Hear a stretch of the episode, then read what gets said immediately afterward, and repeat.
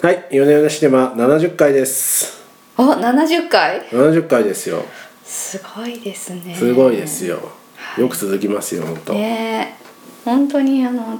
配信した時は100回なんていかないんじゃないかなと思いつつボリュームを03そう桁に3して桁たにしましたしてたんですけど100回も夢じゃないね そうなんですよやっぱね最初に3桁にしとくしといたのが違いですよそうかやるって言っとくことが大体こう現実になるんあですよ、あうんなるほどね、はいあの引き寄せの法則ってやつみですたかいな、ねみたいな本題にはい入りましょう本題はいはい本日のテーマはは、えー運び屋です巨匠クリント・イーストウッドがグラントリノ以来10年ぶりに監督主演を務めたクライムドラマ90歳の R は農場経営に失敗しないがしろにしてきた家族にも見放された孤独な老人ある日車の運転をするだけという仕事を引き受けますが実はその仕事はメキシコの犯罪組織のドラッグを運ぶ運び屋だったのです大量のドラッグを運ぶ R に麻薬捜査局の捜査官の手が迫るのですがというお話です共演はブラッドリー・クーパーローレンス・フィッシュバーンマイケル・ペーニャアンディ・ガルシアダイアン・ウィストなどです巨匠ですね巨匠感ありました巨匠だなと思いました話終わっちゃったいやーでも巨匠ならではのいやでもね実際そんな期待して見たわけじゃないんですよなんかこうはい地味なジャケットだし、確かにね白黒っぽいね白黒で運び屋ってサタイイドをトル落としたよもうなんなかそんなこうキャッチーじゃないし、はいでまたクリント・イーストウッドだからどうせまたいなんかしし渋いだ渋いドラろマだなうんと思ったらやっぱり渋くてでそうもですねちゃんと良かった、うんそうちゃんと良かったさすがですよ骨太ないい映画でしたはいうん風格さえ漂う漂感っじてたの漂ってた、映画でございましたね、うんはいうん特にどのあたりが良かったですかああやっぱりねなんかやっぱこの骨太さと言いますかこう人間ドラマに厚みがあるなとちゃんと厚みがあるなと思いましてうんこの例えばこう主人公の R っていうのもなんかこう善人とも悪人とももう両面二面性三面性があるように描かれてるじゃないですか、うんまあ、家族を顧みないこうろくでもないおじいさんだしなんですけどなんかちょっと愛嬌があって実は麻薬の、ね、麻薬団ともなんだかよくわかんないけど仲良くなっていっうんたり。うん可愛いんですよね可愛い R さんね可愛いだけど悪気がなくこうあのすごい黒人に「ニガ」って言ってみたりこうんうんうあのあとはなんだ娼婦を買ってみたりとかうんそうダメなところもありつつでもうんなんかこう善人風な最,、最終的には善人風に描かれていたりってそのキャラクターの厚みがあったのとあと周りも結構そのあの捜査者というか取り物帳みたいな、うんうん捜査官が主人公を追い詰めるみたいな、うんうんまあ、構成ですけどその追う側もちょっとドラマがあるじゃないですか。うんうんなんかもともとね花っ柱の強いエリート捜査官みたいなの来たけれどもなかなか成果が上がんなくて、うんこう時間切れになりつつあってみたいなところとかまあしっかりちゃんと作られてるなと思いましたうんうん実は私脚本の講座に通い始めたんですけあれらどもそうでしたねそこで言われてたのが、はいストーリーを書こうとしてはいけないキャラクターを書きなさいっていうことななんるですよほどほなるほどって思いましたねうしっかり書かれてると思いましたよ今そううん回うんこの辺りの脚本を書いたのはニック・シェンクさんというグラントリノの脚本家の方でですほうねほうほあのネットフリックスで「ナルコス」っていううなんか麻薬ものですねそうれ麻薬もののシリーズあるんですけどそのうんうんそれも書いてるそうなんですよね。へえでまあニック・シェンクさんっていうのが結構ね年いってから脚本家デビューしてうーんうでフォードの工場で働いたこともあるっていうーん結構苦労人なんですよななんるほでどその中西部の保守的な環境とかうそんうんうんうのん寂れていくアメリカとかですねそういったものを肌感として多分持ってる方なんだと思うんですよね。それだけにあの彼のそのリアリティのある言葉っていうのが、うん、今回の脚本でも生きていたのかなと思いましたうね。ーん確かにあ今の、うんあれですよね中西部のなんかはい寂れているくっていう話ありましたけども、はい、確かにすごい荒涼とした風景なんですよね、うんうんあうんんま緑もなくなんか砂と石とたまに木が生えてたり時々砂漠だったり、うんしてこう携帯の電波も通じないみたいな荒涼とした風景なんですけど、なんかそこの夕暮れ感とかちょっとこうんう美しいとこありますよね、うん不思議な不思議な幸せさが漂うという、うんあそこをこうハミングしながらはな走っていると、ああそうですねうんうん、この辺が面白いですねこの映画あすごいこうなんか殺伐とした風景なんだけどあのアールがなんだかよくわかんないヒット曲を歌いながら行くとちょっとなんか楽しそうな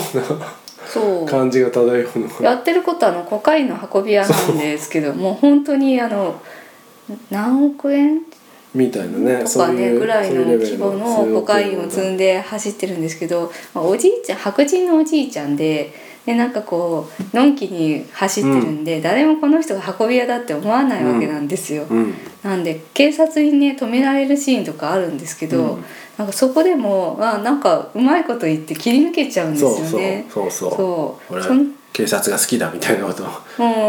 んうん、言ってでその辺りでは結構その今のアメリカが抱えてる人種差別問題的なものもそうそうそうあのちょっと目配せをしているというか、うんはい。その辺のねこう社会問題も入れてるのがこうまた厚みがあってあっていさいすがだなとなそうであの麻薬捜査官たちのそのメキシコの犯罪組織、うんカルテルって言われてるやつなんですけど、まあ、そこで、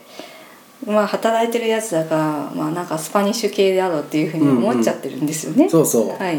もうそうなんですよで、まあ、そういう人をこう黒い車で片っ端から止めたりとかするんだけど全くあのお門違いでうんすごいいい人だったりとかするわけですよ。でそんな中で R さんはやっぱり白人のおじいちゃんだからっていうことで全く疑われもしないっていう、うんこの辺がまあ皮肉ですよね。うんいやそそうなんですよねさっきそのこうこの R さん自身は意外とこう、差別的と言いますか、うんこう黒人に向かって人がっていってしまうようなうん、ナチュラルに言ってしまうようなそうナチュラルにね彼の時代はそれで良かったっていう時代なんですよであのその時にみんな唖然とするんだそうけど周りがね「はあ」みたいあなーって 「なんてことしち言うゃうの」んみだたけいなどおじいちゃん今そういうこと言わないのよみあたいはは」なみたいなそう感ブじラックって言ってねみたいな感じででそうそう彼が何の悪気もないこともみんな分かってくれるんで、でなんとなくこうそうその麻薬の運び屋をやってるんだけどタイヤをタイヤでパークしちゃってあそうの止まってる人を助けちゃったりとかするんですよねで。すねはい、だからそうですねそれでまああのどんな人とでもなんとなく仲良くなっちゃうっていううん愛嬌があってですね可愛いおじいちゃんなんですそうよ。なんですよでさっきさっき言わんとしたのは、その彼自身は結構表面的にこうすごい差別的な今となってはそう放送禁止用語みヨたいモなとのかねタコス野郎とかね結構言うんですけど言っちゃうんだけれども内心そんな差別的な人ではなくて意識はなくてたそだうただ時代遅れそうてそう犯罪組織の人ともちょっと仲良くなってね、こうあそうでの、すねテキストメールのやり方とかな流しちゃったりとかするんです よ。で逆にあの麻薬を追ってる方がものすごいこうステレオタイプで。うーんこうは差別用語とかできっと絶対言わないんだけれども、うん明確に差別してんですよね。うん、っていうところがね、まあ、そういう対比とかも入れてあるのは、うんあなんか厚みがあるなと思ったところですね。うんそうですね。うん、はい、でねこの作品なんと実話を元にしているということでああなんかベイストンニューヨーク・タイムズの記事みたいな、の記事はい出てましたね。でど87歳の老人が大量のコカインを運んでいたという実話を元にしているそうですへえ、どこまで本実はなんですか？実話はねこのレオ・シャープさんという方なんですけどもじゃあその本当の、はいうんあある本当のあるという本当の運び屋だった方ね。あの本当に運び屋だった方、はいでそのあるもデイリーっていう高級なユリの栽培をやってるんですけど、うんうんうんこのレオ・シャープさんもこの世界ではものすごい有名人だったらしいんですよね。へえ。何度も賞を取ってるみたいな。あなんそでうそなんだのあたりは本当に物語に反映されてますが、うーんまあ、彼のキャラクターとかっていうところは創作で作っているよううです。ーん。うーん。あそうなんですねんいやいいいいキャラクターだちゃんとちゃんとしてると思いましたよでねこのイーストウッド自身を投影してるとも言われていてはあはでイーストウッドもあの、まあ、巨匠監督で巨匠ですね俳優としてもまあ大成功しあはあた大スターですダーティーハリーとかね、した方なんですけどあの家庭人としての彼はあまりいい人でもなくてですねや5っぱり人の女性との間に8人子供がいますと。さすがですねはい、さすがですよ5人で8人このね、えー役柄としてその外の評価世界で評価されることが価値があるっていうふそううにね信じて、家庭を顧みないまあ、そう家庭を顧みなかった男がですね人生の最後にこれまでの生き方を反省して、うん家族との時間を取り戻そうとするってそうですねいう物語なんですけど、うんまあそれはもう本当に彼自身を投影してるなとうーんいうふうに思ってしまうわけですよね。最近のイーストウッド作品本当そういうのが多いよなってへえあそうでしたっけううんーんまあ家族じゃないにしてもそのグラントリノもその偏屈に生きてきたあの老人がですね最後にこう若いねうん男の子を助けるために頑張るっていう話だったりとかうーん実はイーストウッド作品ってあんまり見たことなくてジャージーボーイズぐらいしか見たことないんですがいや本当にそうですか ええええこれだけたくさん撮っているのにそそううなだんっでたのすかよなんかこうなんですかねなんかこうえ興味を惹かれなかったんですねちゃんといいいいんだろうなと思いつつもその、なんかこうこってりししなんかこうななんですかね説教臭いんじゃないかなとまあ説教臭いは臭いですよ、ねまあ説教臭いの今回も合ってた説教臭かったあった 合ってた説教臭かあったったうんやっぱり説教臭かった、うんいやいい映画なんだけど、んなんか説教、まあ、私のようなひねくれ者にとってはちょっとこう説教臭いなっていうところが、うんなんですかね別にこうストーリーもすごいこう善人が完全懲悪的なそういうのじゃないんですけど、うんうんそこはかとない説教臭さは何なんでしょうねな音楽とかはちょっと説教臭いそ感うじですね音楽がカントリーとかかかってるんですけどうんそれがなんかこう若干古き良きアメリカを感じさせてとか最後のエンディングのあのクレジットのところに流れる「ほわーん」みたい なほわーんってしなっんとでりしたしっとりした曲流れるじゃないですかエンディングエンドロールで感動シーンですみたいなみたいな感動の終わりですみたいなうんああいうところかもしれないですねそうですねまあそういうちょっとベタな音楽の入れ方とかが気になりますかね表現があれですけどちょっとダサい感じなんですよねそうですねそこは認めるうんがありつつもそれをちゃんとちゃんとしててちゃんとした作りで、うんはい、ちゃんと面白い作品になっておりますね、うんそうなんですよちょっと最近気になるのがイーストウッドをみんな褒めすぎなんじゃないかと思うんですよねまあでも褒めちゃうよね僕もこれ見た後だったら褒めますよ基本うーんでもね私がまあ性格ひねくれてるからあらだとは思うんですけ褒めくどれちゃってるんですねまあ、イーストウッド作品もちろん150点200点の作品ありますよなな100何点点満点中ね何点満点なのか100 100点点満満点点も中う神みたいな作品あるんでですけど、はいもうこれなんかまあまあまあの出来だねみたいな中ヒットみたいなあそうですか感じですよはいうーんなんですけどなんかこうさっき批評サイトとか見てたらみんなもう一様にベタ褒めで最高傑へ作ーみたいなへー感じで書いてるんで、まあ最高傑作ではないだろうなってでのはなはいこれほとんど見てない僕でも分かりましたけどねああそうでしょううんそれはねちょっと言い過ぎだろ感あるんですよね。そうですでねね、キネジュンの批評家とかは特にです ねもうキネ 媒体名を挙げて批やめ評ましょう媒批 体判するんですけど、はいあの辺りも高齢化してるからなのかイーストウッド作共品感半端をないそうもイうースしトょウうがないんですよッドっていうだけでねなんか異常なほど褒めてる感じがするんですよしょうがないですもうねな。んかもう仲間だからしょうがないです同時代的なまあ、ものそう同時代的的にねあの共感するっていうところももちろんあるんだと思うんですけどそうあなんのですそうなんです作品は作品で単体でねそれぞれあのちゃんと評価した方がいいんじゃないかなって思いましたよね。まあそのね批評とのあるべきとしてはそうかもしれないんですけど、うまあエンターテインメントの楽しみ方なんてその没入してうん勝手なこと言えばいいんですよ没入するんだったらその作家性っていうところは置いといてねあの作品で見た方がいいんじゃないのってはあ、はい、どんどん私の性格の悪さがバレちゃういやねなんかピュピュアピュアイストな感じがしましたけどねそういうコメントはねいやいい人、うんはい、なんでまあこの作品もすごくよくいいいとい思い作ますよ品なんですけどうんまあ、75点ぐらいじゃないかねみたいな まあ25点の点数つける内とあの訳は点数つけるってあんまり好きじゃないんで すけどそのいろいろ難しい人ですねさっき に200点とか言っといてそうそう自分から積極的にじ言っゃないんてはいまあまあまあまあいいや、まあまあいいやまあまあいいもちろんあの佳作でございますよっていうだこと例えばそはおの伝気えしておにきたい気になったところは例えばどんなところなんですかまあさっきの説教臭いみたいなところですかもうしょうがないねんじゃないですかそれはちょっとねセリフでいろいろ言い過ぎなんじゃないかって思うところもあってわかりやすいうんまあ分かりやすいんですけどうーねんうん、なるほどそうだなあのブラッドリー・クーパーっていうですねうん俳優さんなんですけどあの麻薬捜査局の捜査官の役で、うんでまあ彼がその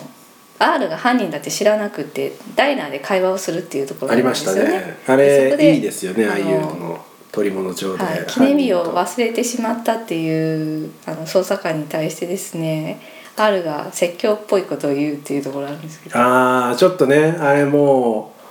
う内心ここで出しちゃったみたいな感じですごい分かりやすいですけど、でもうんまああんくらい分かりやすくてもいいと思いますよ、うん、がまあそうねあの死期を悟ったあの妻元妻に対して声をかけるとかねうん感動的なんだけどなんかうん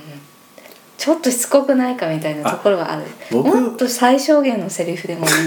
あそういうとこですね僕僕的にそう言われて思い出したんですけど、はいちょっと腑に落ちなかったのは、はいまあ、奥さんと仲直りはまあいいですよ、うんあのねまあその身の危険を冒して駆けつけて数日一緒にいたわけでいいですけど、もう絶縁していた娘ともなぜかすっかり仲直りしているっていうのがそうそうなんですよ R が逮捕された後もですね娘がですね裁判所に来てね「面会に行くわ」とかすっかりだから涙ながらに声かけちるょんですけっどと一足飛ばしっていうか二そ足こはね、違和感あ三りましたよね足飛ばしてる感じしまそうでもしたそれはねイーストウッド自身がねそういうふうに声をかけてもらいたいんだよねきっとねあそう8人の子供たちからねそうそうはこの娘さんの役が実の娘であるアリソン・イーストウッドさんっていうあ方がやってるんですよよなんで実の娘がねそれはすごいですねそうこの方ね実はあのそれはすごいですもうね物心ついた頃にはお父さん他の女性のとこに行っちゃっててもうほとんど育てられた記憶もないみたいあなそんなシチュエーションであんなセそうッティングでそう絵そうにさせるのはそれでまあすこごいの映画の中でもお父さんがですね自分の結婚式とか大事な時には一度も来ないうんでも家族を顧みない父親を見限ってもう口も聞かないっていうようなお父さんの顔を見たらもう自分の娘の結婚パーティーでも私帰るわみたいなことを言い出すぐらいですね憎んでる父親だっていう設定なんですよ。それなのに最後の裁判所は何なんだというまあちょっと願望入ってるかもし それなう願望入ってるよねっていよく受けましたねそんな役はその娘さんの方まあは、ねまあ関係が戻ってんだろうね,、まあね今はもうね娘さんも大人になったのでいろいろわだかまりが解けたのかもしれませんそがうだ,、ね、わだかまりあった状態だと出ないよねこんな、うんそんなのそうそう。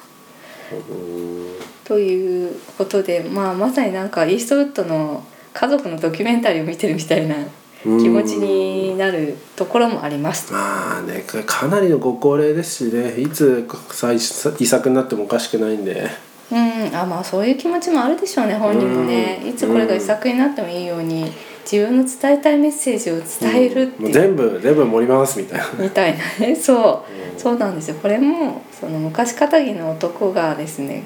えーとまあ、新しいチャレンジをしてでそこで変わっていってで自分が失ってきたものに対して、えー、と心から謝罪をし失われた時間を取り戻していくっていう物語なんでいやすもうそね。こまで書かれたらもう最高傑作って批評するしかないんじゃないですかいやーまあそうですか、ええええもうそうですよああれですよさっきの批評で思い出したんですけど、うんはい近いなと思ったのはあれですよ数ですよ数数数数さんあかあカズさんがもう出るだけでもみんなもう大 喜びそうですねカズさんシそューうト決めたからあもう伝説レジェンドだからもういいのかってこといいいいんですよもう映画を撮るだけでレジェンドはいいんですよそっかカズさんが試合に出るってカズナンさんが踊った日にはもう伝説ですよあもういいとってもその枠なんでなるほどそっあかもういいんですよまあそうですねそうですそうですこう温かい目で見そうな守んっでてすいよかないといけないですねうんまあさっきのあのダイナのシーンはでも良かったですよねその後であのダイナーから出て声をかけられてヒヤッとするして、うんその先に黒い車が見えてるっていうところまでそうセットで大変スリリングなシーンでそこの演出は冴えているなとなんかよくあるっちゃよくあるんですけどやっぱりこう、ハラハラしますよねあぱあいりうね犯人そうそうとそう追ってるものが知らぬ何食わぬシーンで会話を交わすっうてんいううんうん、ハラハラしうん、ますね。はい面白かったですしクライマックスもね良かったですねあそうですねその最後ねハイウェイのところで、うんこう車を捕まえるところもやっぱ迫力ありますよ全体的にやっぱり迫力ありますね緊迫感うん、うん、緊迫感があるそううん、そうですねありますよなのでまあこれは全然いいんじゃないですかいいいい映画だと思いますはいイーストウッドイーストウッド作品について何かなんかこれまでのフェイバリットとかあれば一個紹介してくださいフェイバリットはミスティックリバーですねうーん。どんな映画なんですか。僕見てないですね。うんあと幼馴染の3人がいるんですけれども、うんえー、と1人が誘拐されちゃってうん。でしかも性的な暴行をされて帰ってきますと。ほでそれの事件以来3人はバラバラになってしまうんだけれども、えーと大人になってですね、まあ、殺人事件が起こって、うんここでまあ再会をすることになるという物語でございますね。ううんうん。またなんか重いですね。また重い感じがしこまれすね。ねすごくいい作品なんですよね。えーちょっことれ気合もい緊迫感があって素晴らし気合い。が入った時に俳見よ優うかなと思もいます。はい俳優陣の演技も素晴らしかったなって思っうてます。ん。うあとはまあミリオンダラーベイビーですかね。ーん。比較的最近の作品で言うとうーん。そうなんですよ。それも見てないです。ねなんかボクシングのやつそでれすよそうね。女性ボクサーうとんそのセコンドのおじいちゃんの役へえ。いやーでもなんかはいい思ったんですけどこうなんかこうちゃんと気合を入れてみないと疲れそうだなと思って見てないのかもしれないですねああまあそうですね、うんどれもシリアスなドラマそうがそう多いからねそうそうこういう感じなのかもしれないですうんと思いましたその他言っておきたいこととかありますか言っておきたいこととしてはですねやはりイーストウッドも育休を取ろうって思ってるんですよねあだ今回のテーマをまるっとまとめるとまる家っとまと族めるとの時間は取り返せないってあれそうですねそうそうセリフの中でいいこと言ってたのがあの時間だけは金で買えないんだっていうふうに言ってたんですよはあはあ言ってましたねまあなねので行く気を取れとそう後でね取り返したいと思っても時間もう戻らないだからこう家族との時間を大切にするために男性もね仕事を一筋じゃないって昔はねそれで良かったし自分 あのイーストウッド自身もそれでいいと思ってたってこう外の世界で評価されることこそが大事まなんあだってねイ思ーっストウてッいドた。自身もそう思ってたでそうしょだうねけど人生のね最後に差し掛かっていや実はそんなことなかったってうんそれよりももっと大切なものがあったんだよっていうメッセージがガンガンに詰め込まれた映画ですまあそうですねのでそれだから皆さんも積極さですねれるかもしれないはい金貨ショックに負けずに金貨ショックっていうのはあの金貨っていう会社がで すねまあ育休を取った社員をなんなんだっけあのなんか転勤がなんか転勤したんあそうですねもう言ったすっぐてにやつ転です勤ねにしたみたいな話でそれで退職せざるを得なくなっていうのでみたいなやつでそすねの後の対応もまずいってことで話題になったんですけども。うんまあ、そういうわけで日本の男性たちも家族を大切に育休を取りましょうめっちゃ説教臭い終わり方ですけど大丈夫 ですか説教 臭いと映画を違反しておいた最後に説教で終わりますけど大丈夫そうでですねでも大丈夫ですかそこは私からも熱く伝えておきたいメッセージだったんですでもあれですねイーストウッド並みに積極臭くなってきますねそうですかいやいいんじゃないですかまあなんか世の中説教で溢れてるっていう ことそうですねですねはい、うんそんなところでしょうかはいはいじゃまあ,、あでも年を取ってもちょっと柔軟に行きたいなとは思いまし たねえまあそれはそうですねそれはそうそまああれはのそう別に犯罪に手を染めろとは言ってないんですけどこのお兄ちゃん結構柔軟だしねあの最後の最後まであのあーコールがあるとイチャイチャを楽しんだりそとうかねそう、まあ、人生楽しんでる感はあるそうそうね、すごいドシリアスな後悔に満ち満ちてる人っていう描きかれ方じゃないのがこの面白さですよね。そうあのね、うんコカインを運ぶ道中も歌歌ってねただあのドライブを楽しんだりとかですね、うん、行く先々で美味しいものを食べたりとかですそうね人生を楽しんでんですよ意で外とねあのなん女性のバイカー集団ってうんうんあった時とかも、結構こう10年ああそうなのか今はそういうのかいみたいな感じで、ちょっとこうそれぞれの出会う人たちとのコミュニケーションを楽しんで新しい情報を仕入れたりとかしているわけで、まあ、その割にインターネットとか携帯に関してはものすごいなん馬かこう鹿にしてるんですけど。うらねすごい偏屈なところとそそううそなうんですよ柔軟なところとか両面あんるですよね。あそういうふうにあの新しいものを受け入れていくっていうことも大事だなって思いましたね。あーなんか積極性説教臭いね。はいまあ説教もうみんな見てくださいんで説教垂れましょうこれを見て俺の説教をみんな自動を語各っ自てでいく。各自で説教垂れましょうはい、ははいい、じゃあ今週はこんなところでありがとうございましあたりがとうございました。